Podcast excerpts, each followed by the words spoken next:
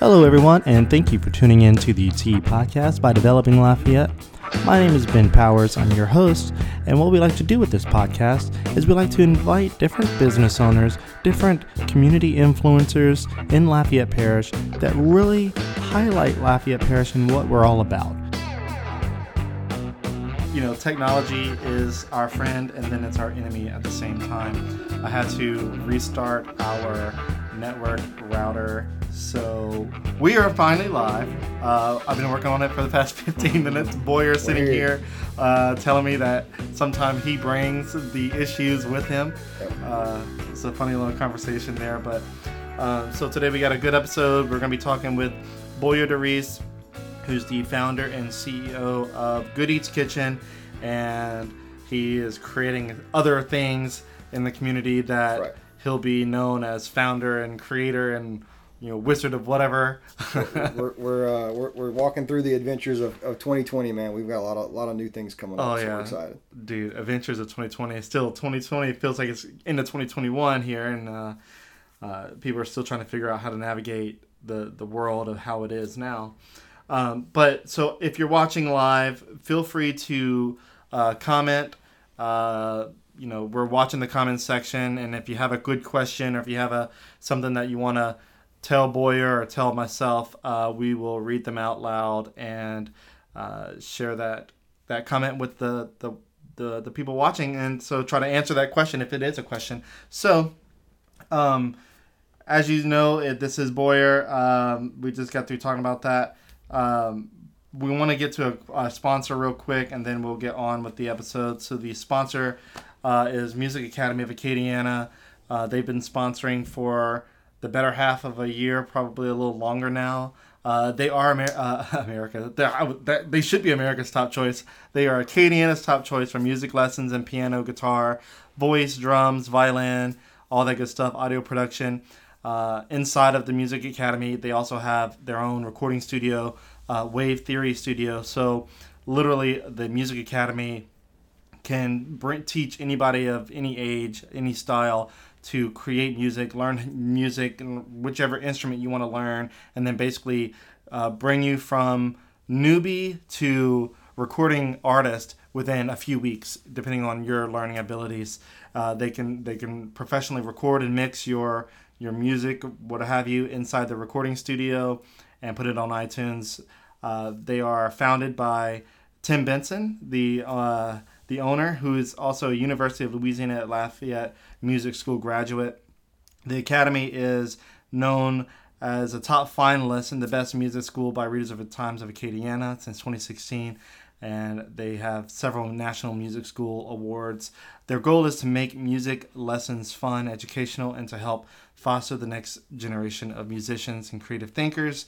You can find them out more at their website, musicacademyacadiana.com, which you can see on your screen, and then also their Facebook, Instagram, uh, Twitter, all those uh, fancy social media sites. There's so many social media sites popping up now, uh, especially after 2020 with everything going on. So uh, look them up. If you want to learn music, you can either send yourself, uh, you can send your your your your child, uh, a student of your choice. It just depends. They have great prices, um, and they're great. So check them out, and we really appreciate their sponsorship. And so now we are on with the episode. So again, Boyer, thank you for uh, coming on. You bet, man. Thanks for having me, man. I'm excited to excited to talk today. Awesome. So tell me a little bit about uh, you and kind of the the the the moments before Good Eats Kitchen. Kind of give me the the, the, the history a little bit about you. Yeah, so I'm I'm, a, I'm an Acadiana native. Um, I grew up in Delcambre, um, and sort of you know one of those deals where you graduate on Friday and you leave town on Saturday and never look back. You know, I, I went to LSU for a, a few years, um, and left LSU to go to culinary school. So I, I've always had a passion for cooking and uh, you know the sort of Cajun cliche like growing up at your grandmother's hip with the wooden spoon and watching her can and pickle and make roux and all that fun stuff. And so um, ended up going to culinary school in Baton Rouge. And then while in culinary school, got a job with a corporate steakhouse called Fleming's Prime Steakhouse and Mhm. Wine Bar, that Baton Rouge location. Um, I think we opened in 03 or 04, something like that. So you helped open it? Yeah, I was part of the opening team. So at the time, I was just a you know lonely cook. I, I wasn't in management. It was it was really my first sort of professional cooking job. Um, And how long did that last? so the the Baton Rouge location, I was only there for a couple of years, but I spent almost 14 years with the company. Um, so I had I had a number of restaurant and bar jobs throughout college, and you know nothing that I would call real cooking. Um, this was sort of the first. You know, you go to culinary school, you get a real job, and and something where you're wearing a coat and all that kind of fun stuff, Right. right? Um, so I spent about a year and a half in Baton Rouge, and then got promoted to sous chef, so second in command of the kitchen at a San Antonio location that was opening up. So I transferred to San Antonio in January of 06, so about two years in Baton Rouge. Um, moved to San Antonio. I was there until 2008 when I moved to Austin um, to open another restaurant there, again with Fleming's um, as the executive chef of that location. Um, I did have the the opportunity in the summer of 08 to take about a two or three month leave of absence from the company and go to China. Um, so I, I cooked for the Olympics um, there in Beijing. So I ran uh, a pair of uh, I ran the production kitchen for a pair of uh, venue facilities on the Olympic Green. So we we cooked for the Johnson and Johnson uh, Olympic venue and then the Omega, the watch company. Um, their sort of event pavilions Okay. on on the Olympic property In China. um, in Beijing. All Yeah, so it was that was a I mean it really was a life changing experience to be a 22, 20 year old kid living in a you know downtown downtown expat apartment in the center ring of Beijing, and I mean it was it was unbelievable work. We worked for probably six weeks straight, twenty hours a day during the Olympics themselves, but you know cooked for some dignitaries and lots of athletes. Like we we put on a uh, at the Omega Pavilion, we put on an event for the swim team the night after Phelps won his 37th gold medal or whatever it was. You know, it, was it was his big year. Got so many. Yeah, we cooked for the men's and women's U.S. Team USA basketball team, so I didn't really get to meet many of these people, but um, But they ate your but, food. but but they ate our food and we were in the same same you know facility, um, and so that that was an incredible experience for me, and you know thankfully working for a, a corporate company that would allow me to to go away for three months and then come back and and kind of plug right back in. So yeah. you know, it was in 2008 we moved to Austin, um, where I spent about 10 years, um, eight to 10 years in Austin. I forget how long it was now. Uh, well, I've had a couple kids along the way, so my memory's you know of course, shot. yeah, yeah, yeah. Uh, but so so I was a, the youngest chef partner in the company's history when we opened that store. And how old are you? Uh, now I am uh, freshly turned 38 last Okay. month. Okay. Um, and so by the time I left Fleming's in, in uh, I guess almost 2015 when we moved home, uh, I, I had sort of attained the level of regional corporate chef. So I ran not only my home restaurant, but 12 restaurants in total uh, from a culinary perspective. So just being sort of involved in corporate menu development, um, developing teams, our, our corporate team, the chefs, the sous chefs.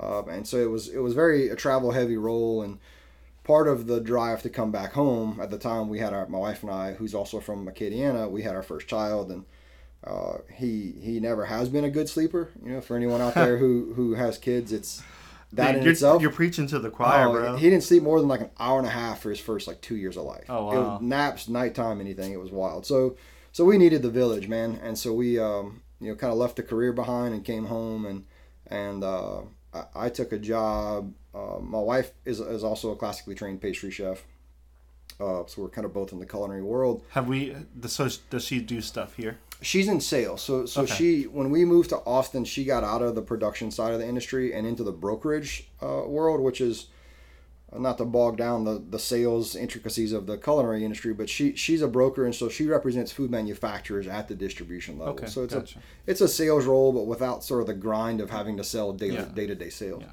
Much better quality of life. Um, so she got into that side of the industry when we moved to Austin and was in the position to be able to kind of maintain a role like that when we moved to Acadiana. Um, So you guys lived in Austin, we did, yeah. and a lot of people love Austin. It's great, man. We were and we were there um, sort of during the beginning of their tech boom. Um, like while we were there from I think 08 till right around 2015, the end of the end of 2014. The tallest building in the city changed four times. Okay. You know, I mean, so like there were cranes everywhere. The construction was everywhere. Um, when we bought our first home, we lost like the first six offers we put. We lost the cash buyers. You know, so it was like sort of that exodus from California Yeah. all that tech money coming into the city and, and so it was a, it was a great time as a, as a young couple buying your first home I mean, you know, it was a great time to be there because you were able to take advantage of a growing market and uh, being in the restaurant industry and in a high end steakhouse. Right, we were right near. So my restaurant was in a development called the Domain, uh, and it's a it's a spin on the web domain. So it's former IBM property. So we were right in the middle of, you know, Apple has their headquarters. You could see the Google headquarters from across the street. So from a from a, a, a restaurant perspective, our location was very successful. Uh, so Apple has a location in Austin. They, they, were building one when we left, and it was I don't know the hundred thousand square foot facility okay, that okay. was two miles away. Because they have their main headquarters in uh, Cupertino. Cupertino, yeah, yeah. Um, so yeah, it, Austin was great, man. We had we had a great time. Um, there's so much to do where we lived. Yeah. For, for the for the first few years, I actually lived in the development where our where our restaurant was, so I could I could lay on the couch and see the front door to my, my restaurant, which was good and bad, you know. Um, but having a new restaurant start up, it was nice to be that that yeah, close. Yeah. Um, so so at what point? Like I'm, I ask everybody this that have lived outside of Lafayette and have made their way back to Lafayette, because a lot of people, a lot of young people say, I can't wait to get out of my hometown. Sure. You know, I, I'm tired of this place. You know, so and so's so and so's is somebody who I don't like. Yep. You know, or a group of people they they they move out for whatever reason. Uh, what brought you back? If you, you were living in Austin, yeah. where a lot of people say that they they hope Lafayette is the next Austin. Now, a lot of people don't want that. Sure, yeah. A lot of people want Lafayette to be what it is, but to grow in its own, you know, shoes. Yeah, I think the the, the economic future of Lafayette is going to dictate, you know, if we can make that jump or not. You know, yeah. just from an from a a growth perspective, you know. But for us, it was truly family. I mean, we we we had our first child. It was a struggle being isolated, seven hours from home. You know, you we had a great group of friends, but there's only so much you can ask of your friends uh, when it comes to infant care. Um, we wanted a second child and, and weren't prepared to do it alone. So it was it was really to, to get back to that community, um, to get back to having the village support. You know, I, I, grew up hunting and fishing and had been away from that world for 15 years. Okay. You know, being in the restaurant business and so it was something that always pulled on me to get back to that sort of so there's multiple sportsman's strings. way of life. Yeah, and you know my my wife and I both had grandparents pass away within the first two years after we moved oh, home. Oh, wow. So like just on a, on a very you know intimate personal note, like we got to really reconnect with our grandparents before they passed. My daughter, yeah, my daughter unfortunately was born like weeks after the second grandparent passed away, so she didn't get to connect. But my son he has some actual tangible memories of my grandfather, you know, who was sort of the patriarch of my family, um, and sort of the, the man I want to be someday. So right. you know, so I guess it's all those like good feel family cultural reasons to come home, and and um, you know now we're here and. Uh, sort of accidentally started a business, you know, to begin with, and we're, we're just trying to be a be a part of the community and uh, and push the needle in the direction where you know where we can see Lafayette kind of continue to grow and prosper. Yeah, Give me one second. Let me adjust this camera. Sure. Just want to turn it a little bit. There's more of me showing, and I want less of me showing. I'll suck it in. All right. So, if I heard you correctly, you guys moved back to Lafayette in 2015. Yeah, I think I want to say it was October of 14, and we bought our house the first month okay. of 15. So it was like that in that time. that holiday season. Yeah. Gotcha. Okay, so uh, you launched Good Eats Kitchen in 2017. That's right. Now, how long has Good Eats Kitchen been a thought for you? Because I mean, you moving here in 20 late 2014, early 15, uh, moving back. And then a couple of years later, you start a a business yeah. uh, in the culinary world sure. uh, with no no hesitation there.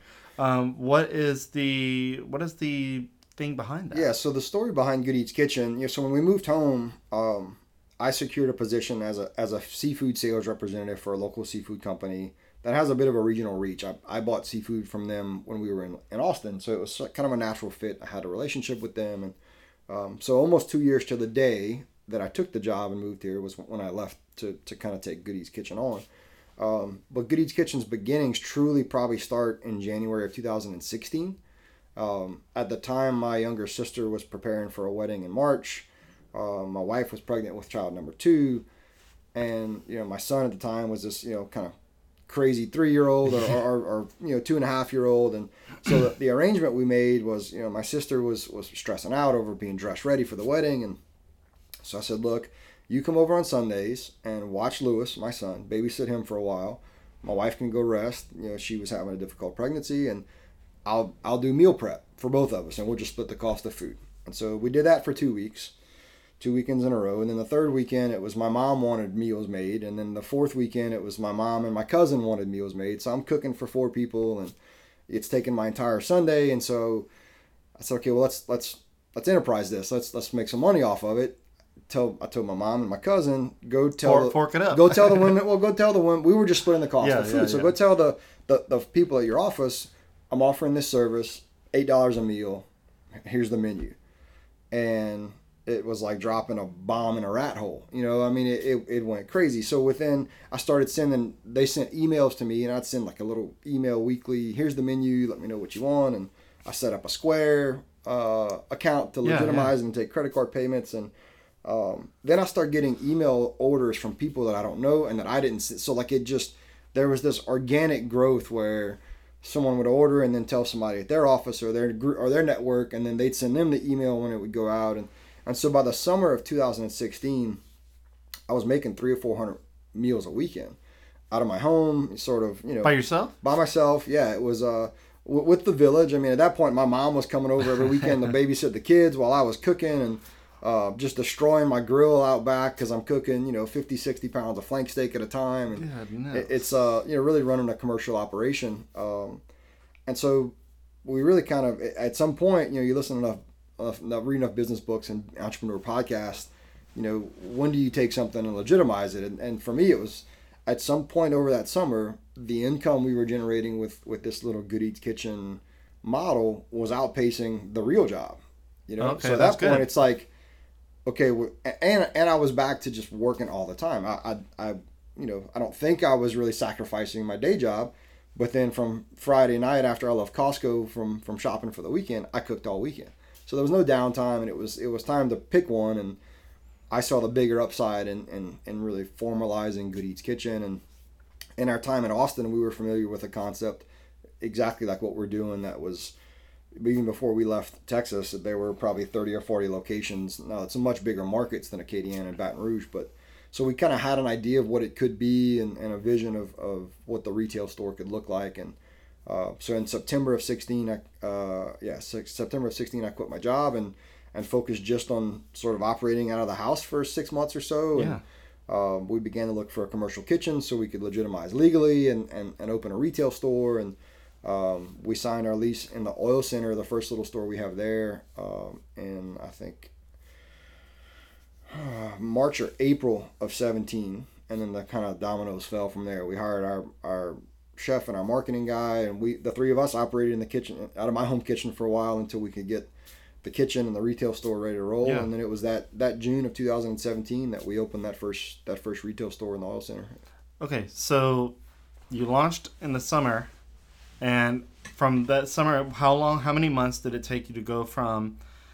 Or when you say launched, was that like That's, formalized? that- that's when the retail store actually opened. So that's when we went from being sort of a an at home mail in your order, come pick it up at my house on Sunday Right. night model to a legitimate health inspection, you know, Yeah. uh, certified business with the state operating in a retail space. Okay, so my question now is how long did it take you to go from cooking for your mom and a couple of family members Yeah. to it starting it started going so to speak viral with other people you did not know. You were getting orders from people you did not know. How long did it take to go from that point to form you know opening the retail store? Because it sounded like it moved quick. Yeah, so it was probably a little more than a year from from the point where, you know, that that initial kind of aha moment where we started getting orders from, or I started getting orders from people that that weren't directly connected to me, um, until we opened the store. You know, so from the time that that kind of happened in, I call it February or March,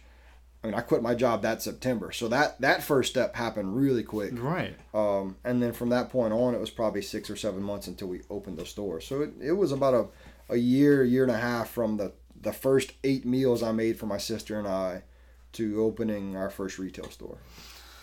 Okay, and so what's what were some of the meals like? They were they like hearty home cooked meals, or was it supposed to be were- healthy? they- so we wanted a, a, healthier twist on things. You know, I'm not a.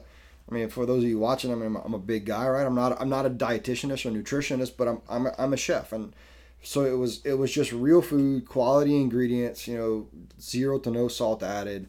Um, and I mean, the first menu was like the chicken enchiladas, which we still have on the menu now, and has been our top seller from the beginning. Um, you know, some of it was your typical meal prep stuff back in the day, some type of lean ground turkey with rice and broccoli.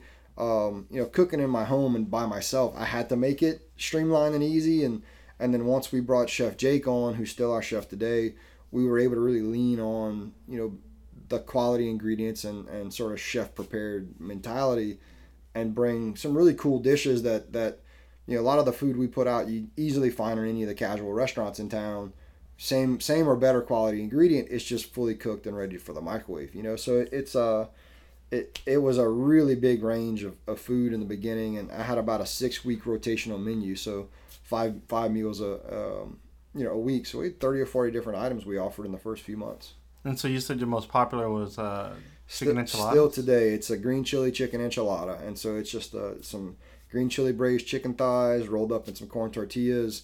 You know, to give it a little bit of a healthier twist, we, we make a uh, an avocado crema. So it's a yogurt base, avocado, uh, lime, cilantro, pureed up, and that goes right over the top. So you kind of get that sauce consistency of an, of an enchilada, but without any of the heavy fat or cream or uh, Yeah. you know butter or what like whatnot. So it, it's just a sort of a healthier version of an enchilada, you know, which is Okay. which is where we that's where we try to live. Um, I like to say we're not a weight loss solution. We're not a fad diet. We're just we're just good eats, you know, um, and, and we're for everybody. It's if you're a young professional to someone shopping for their you know their mom who can't leave the house. It, it's there's something for everybody in the store. Okay, and what's the reason for no salt? Uh, so for us, it, it it's just there's a health component there. You know, we, we while we didn't want to be a fad diet option, we wanted it to be real food. You know, and so there is salt in our meals, but any of the spice blends we use, there's no sodium added. You don't you don't need salt to make food taste good, right? Now it is a flavor enhancer, but if you're heavy handed like most of us are here in South Louisiana, you're gonna end up with heart issues and and and everything else that goes with it. So you know, we use different acids, vinegars. We use cooking techniques to draw flavors out. Like we're charring, we're charring our broccoli. We're, you know, we're grilling meats and fishes, and so you're you're able to use culinary techniques to make food flavorful instead of just having to hit it with a bunch of salt and pepper. You know, um, and so for for us, that was just one of the easy ways to to try to modify some of the eating behavior. Um, and and you can always add salt. You can never Yeah. take, you can never Yeah, take it you out. can't take it away. Yeah. Um, this is kind of a, a side note to this particular portion of the conversation. So there's a uh, popular YouTuber, TikToker.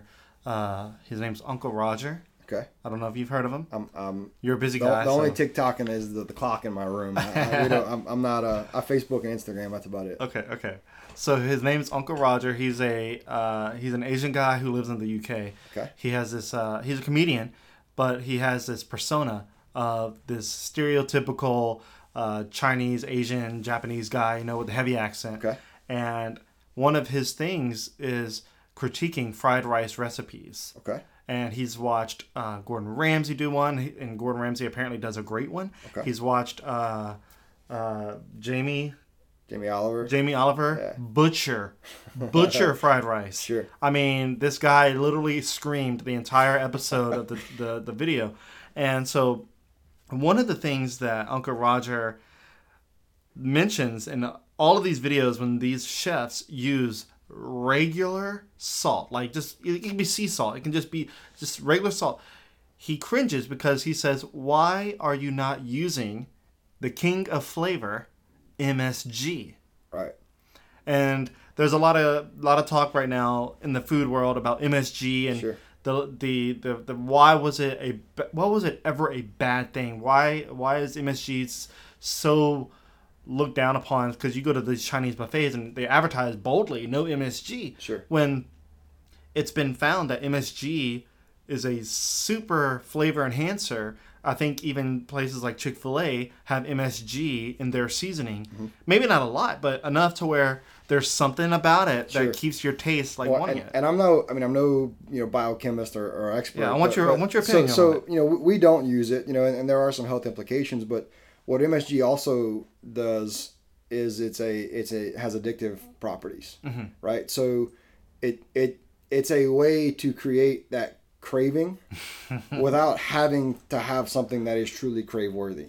okay. You know what I mean? So like instead of having your favorite, you know, your favorite pizza joint that just makes a great pie and you want to go get it, you can have this mediocre pizza and you sprinkle it with something that's loaded with MSG, and now it tricks the brain into thinking, man, that's the best pizza I've ever had. You know, Right. so that's why your fast food restaurants and you know your your big box chain chip companies they load it up because it, it creates that that reaction in the brain to where you, you almost get addicted to the product. You know. Well, let me tell you, if if, if Chick Fil A took MSG out of their chicken, I think I'd still love it. They'd probably still be okay. Yeah. And their mac and cheese is pretty good too. Yeah, their mac and cheese is pretty legit. But I'm I'm into their grilled chicken right now, Okay. and they just launched a spicy grilled chicken. That's amazing. Can't it can't be Yeah. Popeyes though with that. I mean, I, I'm I'm a Popeyes chicken sandwich guy. Oh my god! Look, good. okay, I know that's a debate. Uh, if we're talking about different fried different chicken, podcast, right? right, right, right. But you know, we'll we'll we'll get back to the the topic at hand. But uh, if it comes to chicken debate, fried chicken, um, yeah, Chick Fil A and Popeyes are like neck and neck. Uh, something about Popeyes, their pickles are thick. Yeah. they're super thick. The bread is just, just buttery. soft, it's yeah, just there's something about it, and of course you can't. You can't deny the signature flavor that is Popeye's batter Yeah, and their marination. sure. Like it's just it's just great. Um, it's not great for you. No, not at all. But in Probably- moderation- probably has MSG in it. You know. It probably does, but within moderation, you know, one or two every once in a while isn't gonna kill you per Sure. se. Uh, but we can talk about food, like Yeah, us uh, Southerners here. Okay, so at what point in in the the whole process did was there a, ever a point where you thought like, what's next for Good Eats Kitchen? Like, I have this product, I'm I'm I'm pushing out all this healthy food. This can't be like the the, the rat wheel that I stay in. Like, what what what bigger picture did you see in 2017, 2018 for Good Eats Kitchen? Yeah, so growth? so so there's sort of two avenues there that that one from the onset, you know, we we had a vision. I say we, like my, my father and I are, are business partners in this, and so when I say we, it's typically he and I. um, you know, we we had a vision from the beginning of growing the business into uh, a rather large regional footprint from a retail perspective. so multiple retail stores. Um, it- it's very much an economies of scale business model. You know, you, that we we've kind of had the rush to scale to to try to find profitability. Um, so that that was sort of driving the, the early decisions, um, and then it really became obvious. So in 2000, in, in December of 2018, we opened the Youngsville store, um, which you helped us out with, which we subsequently closed. I don't know, a little less than a year later. Just the economics of that space didn't make sense for our model. It was one of those sort of lessons where we opened that six months after we opened the first one, and we didn't know what we didn't know. You know, we ended up with twice the refrigeration space that we needed, so we had to have way more food in the shelves than we could sell just to make it not look empty. You know, th- those those kinds of experiences, and had an opportunity to the the neighboring tenant wanted our space. We were able to kind of walk away from some mistakes and reallocate some assets to some Baton Rouge locations, and so anyway, in that interim between the first door and closing Youngsville, we also realized that there's a there's a, a wholesale model that is that has some real potential. You know, and so whether that's selling Good Eats Kitchen in grocery stores, uh, franchising the Good Eats Kitchen retail model, um, a white label production of, of prepared meals. There's there really at the time was nothing in the area that had that kind of capability. So, you know, we, we kind of went on on early on with two visions for the business, and one being you know growing the retail footprint, whether our own growth or, or the eventual franchise model, and then two bringing to life a production facility. You know, truly like we're in a kitchen now, we're in an old restaurant, but to, to get to the scale that I, I want to take the company, it's going to require a food manufacturing facility, right? One that specializes in prepared meals. So it's it's not your typical co-packer, which is kind of what these facilities are called in the industry. Um, it- it's a completely different layout of the kitchen and the workflow, and so so that's really the the big picture, the vision of where we pre-COVID, where we were trying to, to take the business. you know? Okay. Um, so uh, we um, we interviewed a company uh, last week, Kiberia, Mm-hmm. and you and I were talking about that episode before we went on. Um, Kiberia sounds a lot like the the kitchen setup that you would need. Yeah, and, and I don't know much about the business other than uh, you know watch the podcast or listen to the podcast earlier this morning on my drive. Um, but it but it's it, it it's from a regulatory perspective. It sounds like sort of where we where we were and and hopefully still plan to go. You know, um, I mean I think there's a need for it. I know for us to grow where we want to grow, there's definitely a need. You know, and, and I think too that that again even with and it's Kiberia, right? Not Kai, Kiberia. I remember her saying not like New Iberia. So Kib- Yeah. Kiberia Foods, even with their facility, from what I gathered from photos and the conversation, they're set up for large batch cooking, right? Which is what your typical co-packing food manufacturing Okay. company setup. She mentions like the big tilt skillets.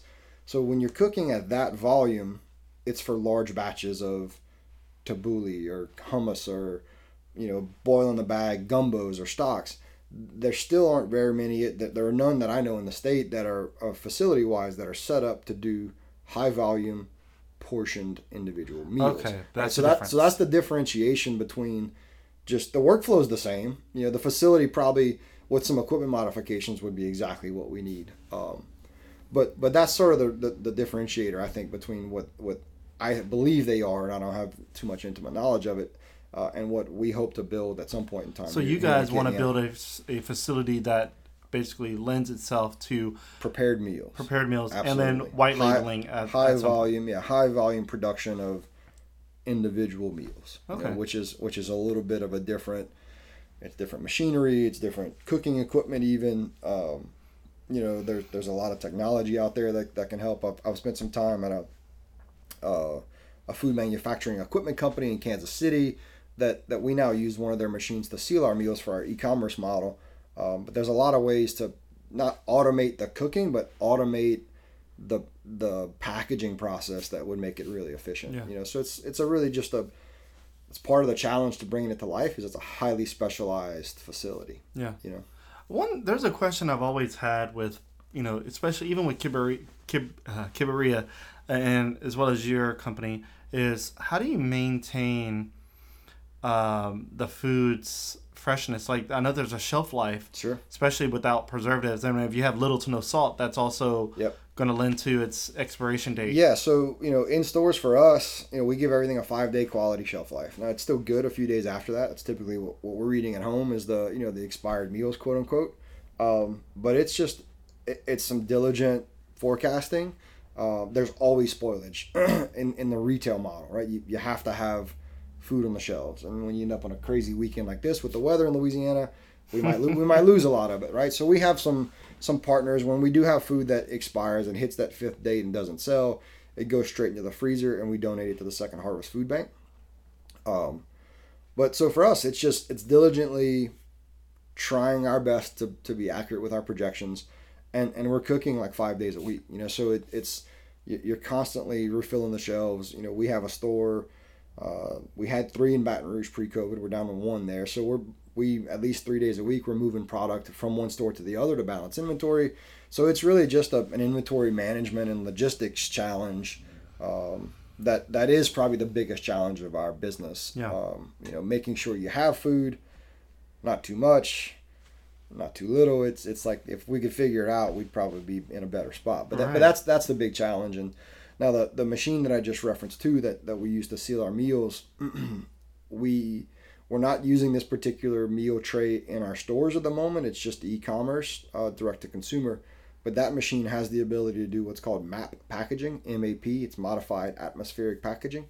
So the machine, before it puts this little seal on the tray, is able to remove all of the oxygen and inject it with a cocktail of it's typically typically like a nitrogen oxygen mixture. You'd have to have some some scientists come in and get the right mix for you, but but that could take our five day shelf life and take it to seven to eight days easy. Okay. Well, so that's so there's some there's some technology that can help mitigate the spoilage factor and extend the shelf life without the addition of preservatives and um, you know so that that's something we're going to play with down the road. The machine we have just doesn't it's sort of a two trays at a time manual machine that I don't we don't think it could handle the volume we do for our store. So at some point we'll make the switch um, Yeah. when we can all either either get a bigger machine that's automated or um, or figure out a way to really make it make it keep up with our volume. Yeah, you mentioned something uh, in this in, in this part of the conversation that uh, I want to touch on. So, you said you donate any of the uh, food that is not technically sellable as far as like shelf life goes in the store. Sure. You donate it so that it doesn't go to waste. It's still good right. food because you guys said you eat it at home. Correct. So you said you guys uh, donated to Second Harvest Food Bank, um, but you also started donating to. Um, there's a new thing, uh, the community fridge, That's right. uh, the Lafayette Community Fridge, and we wrote about it. Um, so I have a photo that I'm gonna put up. So this photo right here is uh, a photo of before when the fridge was uh, just at its normal, I guess, everyday kind of um, inventory, and then next is what you guys did. You guys loaded this sucker up Sure. with food. So how often do you guys donate to now the uh, the second harvest and as well as the uh, the food the uh, the refrigerator? Yeah, so so it's sort of two different programs for lack of a better term. So the second harvest partnership we have, those are exclusively unsold meals that we freeze on on that fifth day. Again, it's still safe and healthy and nutrient dense. Just doesn't meet our quality standard. Uh, the only freezers we have in our stores are these small little chest freezers with the intent of the meals go in the day that they hit the date, so we instantly stop any aging, right? So it's usually every two weeks or so that we make a donation to Second Harvest. With um, with our involvement in the community fridge project, which I'm very excited about, um, you know, and I'm, I want to make sure that I'm clear. Like I, we didn't lead this thing; we're just supporting it, right? There's Yeah. a group of people. Um, our sous chef actually, his wife is involved with the group that put it together, and so that's kind of how we were able to get involved pretty early. Um, but typically, at least once a week. Lately, it's been on like our Tuesday production. We will cook 35 to 45 meals with the intent of putting them straight into that refrigerator. So, Okay. so that model was more of a So we're, we're bringing fresh, perfectly good food into that fridge. without even so this is not even on the fifth day. No, this is deposited. like we, we have a you know we've got this spreadsheet that our team works off of in our production kitchen.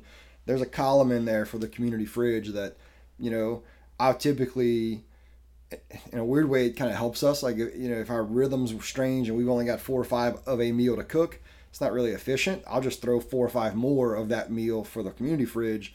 So now we can be more efficient at producing that meal but those meals are so anytime you see something we posted or you, you swing by to make your own donations if there's a good eats kitchen meal in there it was cooked for that that fridge specifically you know? And for me it, it's um the the sort of the, the mission behind Good Eats Kitchen and what it, what ha- that has evolved into and how we make high level decisions is it's not on the wall anywhere, but it would be if we had a nice office. You know, is that you know Good Eats? I like to say Good Eats Kitchen exists to enrich the lives of the people in the communities in which we do business. You know, and so every decision we make, every donation request we get, that's the that's the check and balance. Like how, how is it going to impact the people of our community or our community as a whole? And so when this when this project launched, it was just this natural fit for us to to really live our values and and be a part of something. And hopefully, you know, we're only going once a week. And I will say there have been days where I've where I've gone and it's not empty like the one you showed, where I've got to make magic happen to make food fit. So like it's not just us. You know, there- Yeah. there's definitely other people. I know Taco Sisters Yep. uh, is doing it as well. You know, we're collecting donations, non-perishables at our store to fill up a pantry. There's a little metal locker pantry next door for perishable, uh, Right. non-perishables. You know, so for me, it's just a great opportunity to actively live the values of the business. Hopefully, make an impact on on, on some folks, but try to lead by example. You know, we've got a pretty decent influence in the business community, even if it's just from a you know social media perspective. We've got a nice following average, I would say, but maybe just just our efforts will inspire two or three people to get on involved and you know I mean it's gumbo season man. Jar up a couple of you know a couple extra pieces of gumbo uh, tubs of gumbo and throw it on there and and go drop it off. You know it's at the McMillan's pub on, on Simcoe Um, it's just a great way to, to help Yeah. help make a difference in the community. I'll tell you what, uh, some good gumbo to put in that fridge would be from Chris's Po' Boys. If uh, if anybody from Chris's Po' Boys is listening, uh, the challenge is laid. yeah, the challenge is laid. Look, I love to call people out. So, uh, but no, so uh, that's actually where I'm going to lunch after this. Is the Chris's Po' Boys? One of my friends that I eat lunch with every day. Nice. Uh, every time a Colts nap happens, I almost can bet that he wants to go to Chris's Po' Boys for a gumbo. Get their gumbo. Yeah, Okay. because they have, as far as restaurant goes, Yeah. they have some of the best gumbo. It's Okay. it's. Uh, I don't know if you've ever had. No, had I have had their po' boys, Oh my their god, gumbo. you get their gumbo. right, well, I'll check it Get out. Get their gumbo. They sell it by what they call the log. Basically, it's like a big long bag, and they sell it. It's like hundred and forty dollars to buy this bag Jeez. of like ready to go gumbo that you can bring to your house and like Yeah. serve as a part at a party. Okay, that's cool. But uh, they make it fresh every day at the uh, Pinhook location. Okay. And then they distribute it to the locations they have. stores, yeah. yeah. So I think uh, there might only be two locations though now. I think it's the Pinhook and I think uh, um, Ambassador. Yeah. You should try their gumbo. I will have to Tell check you it good. out, yeah. It's good. Uh, I don't want to. I'm not. I'm not advertising for them, but they're good. Um, okay, so we're at uh we're at 42 minutes, and I normally try to keep this about 45 minutes, so I'm Okay. kind of move along here. Sure. Um, you guys are starting a ha, had started something else uh, as well, and it is the Bayou Charlin Oyster Company. So so Bayou Carlin. Carlin. Okay. Yeah. So that that's uh, Sorry, I, I don't know that- why I that- put an H. That, that's okay. Um, and so that that's a, a bit of a passion project of mine that that started during the pandemic. And so, first of all, Bayou Carlin is the sort of formal name of the Delcambre Canal. So the name of the business was sort of an homage to the hometown. Uh, for all those people out there listening that are going to criticize, I'm well aware there are no oysters in Bayou Carlin. It's not salty enough, but it's it's we're throwing them back to the roots, right? So the way that came about is is in October we actually launched a statewide shipping model for Good Eats Kitchen. So you, right now you can ship our meals next day, twice a week, all over the state of Louisiana. We've got a completely eco-friendly packaging kit. The box is recycled material. The styrofoam is a corn-based, eco-friendly product that will melt. You can put it in your sink, run the water, and it melts away. It's completely environmentally Okay. safe. Um, so and, so we're, we're developing a new website that when we launch will begin to expand to a regional model.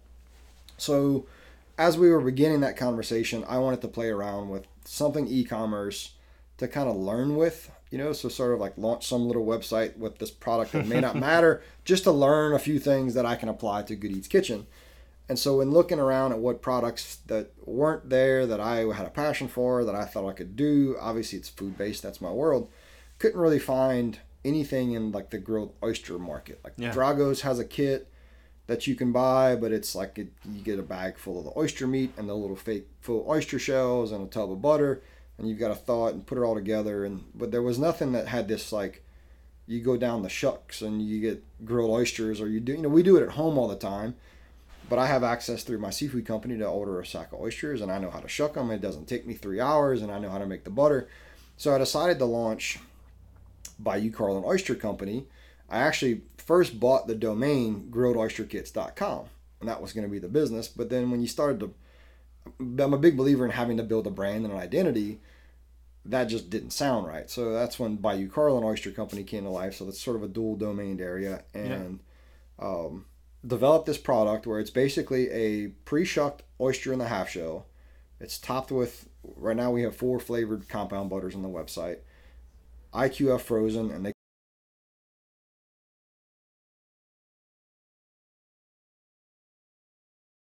it still is at the moment strictly e-commerce. But so I launched it in October, had a little bit of success. You know, did a little dabbling in some some e-commerce and, and social marketing.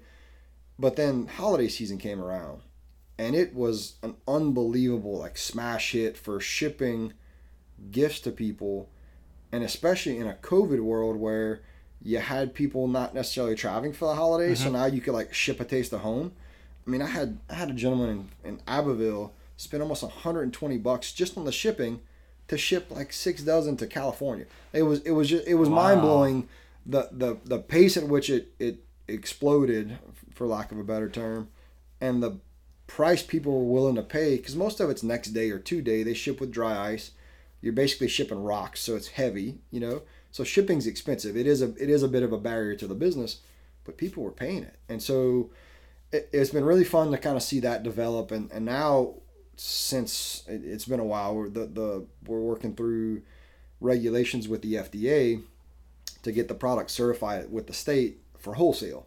So all I'm waiting on at this point is the state office to kind of catch up. They're behind because of COVID as well, and so we're hopefully two to four weeks away from having the first flavor permitted with the state uh, and certified for wholesale. So we'll be able to go ahead and put it in retail stores, grocery stores, um, you know, wholesale to restaurants outside of the state that want to offer something like that, but don't have the labor, the resources, the access. Uh, you know, so for me, it just it's kind of become a great way to be a proponent of the Louisiana seafood industry and the oyster industry, and and bring some economic diversity. Ship ship some oysters out and, yeah. and bring bring some out of state money in. So um, I'm really excited about that particular project. Um, I think there's a huge market for it, and, and it's one of those weird. I keep waiting to hit the brick wall. Like, why hasn't anyone thought of this yet? You know, and and regulation wise, things are working out, and there's interest everywhere, and so so I just think it's a great opportunity for someone who likes oysters to be able to just thaw a dozen and put them straight on the grill, yeah. and you're ready to rock and roll, and not have to go through where do I buy a sack of oysters, and now I've got to shuck them and I just stab myself in the hand, so now I gotta go to the emergency room. Like it, yeah, it eliminates all of that. It makes it makes it really easy to tell your friends that you're some type of gourmet chef and, and grill some oysters at home. You know. Awesome, man. Okay, so um, you got that going on, and you, I see right here in your notes, uh, you're hoping to be in retail stores by the end of March 2021 with it. Yeah, that, that's the hope. So we were, I was really hoping to be in stores by Super Bowl. That was sort yeah. of the, the real big push. Um, unfortunately, the state the state office is just moving really slow. I mean, yeah, of course, government. yeah, yeah. I mean, and it's it. Some of it is just the process takes a long time for whatever reason. It's not digital; it's all done on paper. and, and, the other is they're just, I mean, they're, they're working like two days a week in yeah. office, and no one's working this. So it's like it's already a long process that's now broken. So right. you know, we're just kind of at the mercy of the of the process. Um, but hopefully by the end of March, it, we're we're live and, and selling these things and and some of the local grocery stores. Yeah. All right, last last uh, little tidbit. trying to be respectful of time here. Um, you have something else coming up pretty soon that's projected to open in April of 2021. You want to tell us about that? We do. So this project is called Cultivation Kitchen, um, and I'm sort of one of the founding board members, for lack of a better term, of what this group of, of three or four of us are. Um, and this, what this is, is it's a it's a facility we're building inside of the Tops Appliances building on Johnson Street. Okay. And so, you know, the team is sort of myself, uh, Sherry Latour, who owns the building and the business, um, Tara Guidry with Cajun Crepe, and then Daphne Olivier, who's uh, she's the unconventional dietitian. Uh, actually, uh, she's sort of the catalyst, like she's sort of the reason how we all kind of know each other. Um, but what we're building is we're building two short-term rentable kitchen spaces. Um, you know, we had the Acadiana Food Hub for a while that that was doing something similar to this, an incubator kitchen um, we're we're bringing this to life in a in the private sector, so it's not necessarily a for-profit model, but it's a non it's not a non-profit model. So we're able to kind of do things a little differently, give scholarships if we if we see fit, and so we've got a number of clients or tenants ready to lease the space, and the intent is to really tap into the food industry in Acadiana. I mean, if you go to the farmers market we've got all kinds of makers of really cool and neat products. I mean, the oysters are an example. You know, uh, Corey Champagne, who's got Acadiana Slice, is, is one of our, our potential tenants, and just the guy just makes a really cool product. He's just not ready to have his own facility. So, what we're going to bring to life is is an opportunity for someone to rent a space, two hours a month, five days a week, whatever your needs are. There'll be some plan that fits your need. That would be a USDA I'm sorry, an FDA or Department of Health permitted space to operate. Whether you're baking something, making a salsa, you've got a spice blend, you got that barbecue sauce your friends keep telling you that Rouse's would sell in a heartbeat, whatever your story is, right? Right. Not only will we give you a facility, but we're going to offer business services, we're going to offer marketing and e-commerce support, you know, we're going to offer sort of a hand holding through the regulatory process, which as I just mentioned is incredibly tedious and difficult like I've done that through the years on a number of products. So we just have this that group of four people has a really diverse set of skills that we're prepared to offer services so that you can come in with even just a basic idea and we can help you take it to market. Or you can come in with an actual product that's in market, and we can give you the tools and the space and the and the services to scale to some some level before you've got to go out and have your product made for you. So I'm, I'm really excited about that too. Again, it just sort of continues that community support, you know, mantra that we're trying to live by. And um, I, I think it's going to be just that, like, we're not even promoting it yet. and the amount of people that are coming to us that, that are interested in the space and the service uh, is pretty incredible. So I, I think, you know, we'll give you the insight on that one when it, when, when we're ready for pictures. We'll, we'll give you a call to Yeah, come promote that'd be great. Um, but I think I think it's going to be a really great asset to the community as well. Um, just to have people who have an idea and don't know how to take it to market. The food industry can be tough to navigate. You know, it'll be kind of a one-stop shop to help them navigate it. Yeah, and I see you're gonna have support for uh, uh, marketing and web design and uh, all that good stuff as far as development services Yeah. go. Hey, e- even purchasing, you know, so like a lot of operators when they're either if you're a food truck or you're just getting started, you're running to like Costco and Sam's and you're trying Mhm. to you're trying to find the deals. Well, what what the vision that I have for the purchasing model is if you have 10 or 15 tenants that are all buying little pieces, then if you can consolidate that and, and have someone manage that process and order from some of the larger distributors, well, now you get the buying power of 20 or 30 people, even though you're still buying your small shopping list, so to speak, you know? Um, so even that component, I think, is going to be helpful for the tenants to have the ability to plug into a larger purchasing network than just them. Yeah, man, you got your hands full. yeah, it's uh, you know, still find time to coach baseball and soccer, and hopefully try to be a good husband and, Wow. and good father. So Yeah, it, yeah. it's we, we've per, uh, 2020 was resilience, like that was the theme, you know, and I think we I think that was a theme for Yeah, almost any business. and we've come through it, and um, you know, I, I think we've positioned ourselves and and some of these new ventures to, to really be uh, to be poised for some some great potential and good opportunities, you know. True, man. Okay, so I have your your website up here. So this is the the Good Eats Kitchen website, and I'm pretty sure uh, Cloud9's gonna love that I'm showing this because I'm pretty sure they helped build it, right? Yeah, they're they're so Cloud Nine handles all of our our design and um, if if you order uh, we're really proud of our, our shipping box. So if you ever order Yeah. some meals to be shipped, you got this really great looking branded box that uh, Kaylee there hand drew all of the. Icons I watched the and- video Yeah, of, yeah, of super being, cool. but uh, it's cool. It's really cool. Yeah. Um, yeah, so the website's really nicely done, and it all has these uh, fancy little slide-ins. I saw your truck just slide in That's right it. there. You know, And, and we've got a good new site that we're developing with a local firm as well. That, that when it launches will be sort of a custom platform and offer subscription models and, and all that stuff. So you know, sort of gonna gonna evolve to, to put us in position to, to lean more into the e-commerce segment. Awesome.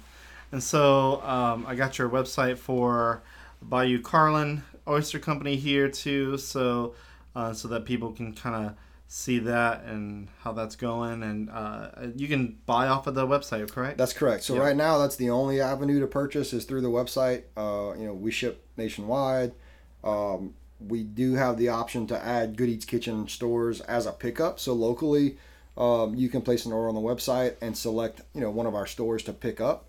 Um, and like I said, hopefully once we get the permitting through, then we'll have another section of the website added with our retail partners, and we'll, we'll begin putting them in stores locally. And you can you can throw a dozen on the grill next time you throw some steaks out, or tailgate for baseball season or football season. It'll be it'll be a nice nice added bonus, I think. Awesome.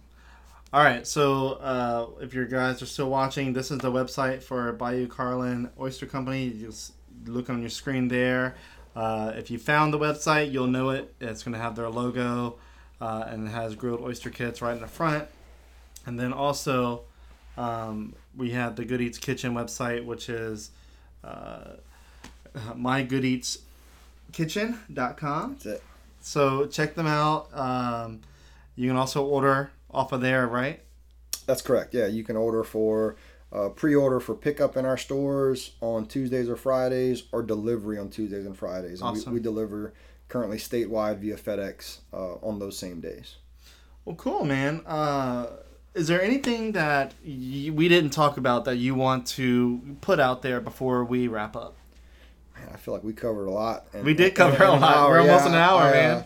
I know I can I can be long winded. I, I don't I don't think so. I, I just think um, you know I appreciate the support the community has shown us. You know, uh, we really flexed uh, in the pandemic and offered some delivery components, groceries that that I think brought some value to the community, and, and we want to just keep trying to do that. So, um, you know, give us a give us a follow on social media. Definitely, definitely reach out uh, on social media to the Community Fridge Project.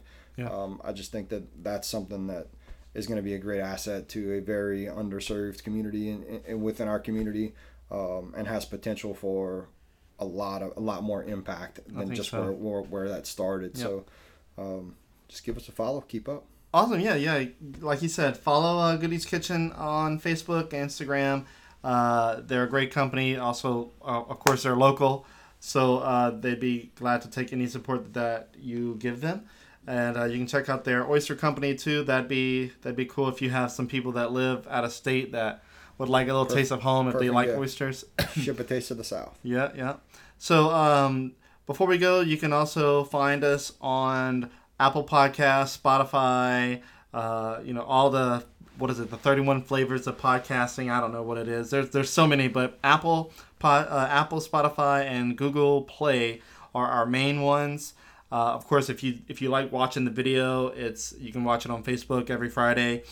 Um, we'll have a different guest on, and uh, obviously today we had Boyer. And Boyer, look, I appreciate you coming on. It was uh, it was fun, kind of getting the backstory and learning uh, all the different paths you've taken to get to this point, and I'm pretty sure in about five years there'll be several new paths that will be worthy of talking about. We, we hope so. It, it's uh, I appreciate you having me on today to tell the story, and and uh, yeah, hopefully hopefully these things keep growing and keep building, and we can keep having fun and, and promoting South Louisiana. You know? Awesome. F- food's our food's our underutilized resource from an economic oh, perspective, yeah. in my opinion. I know. know.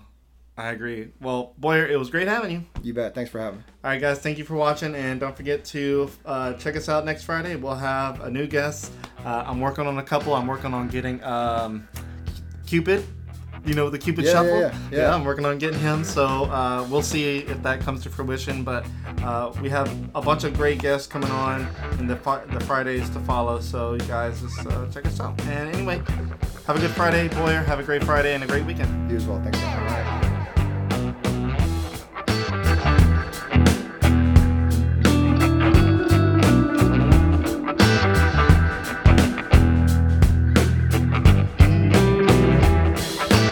For information on sponsoring the Tea Podcast by Developing Lafayette, go to our website at developinglafayette.com and click advertise.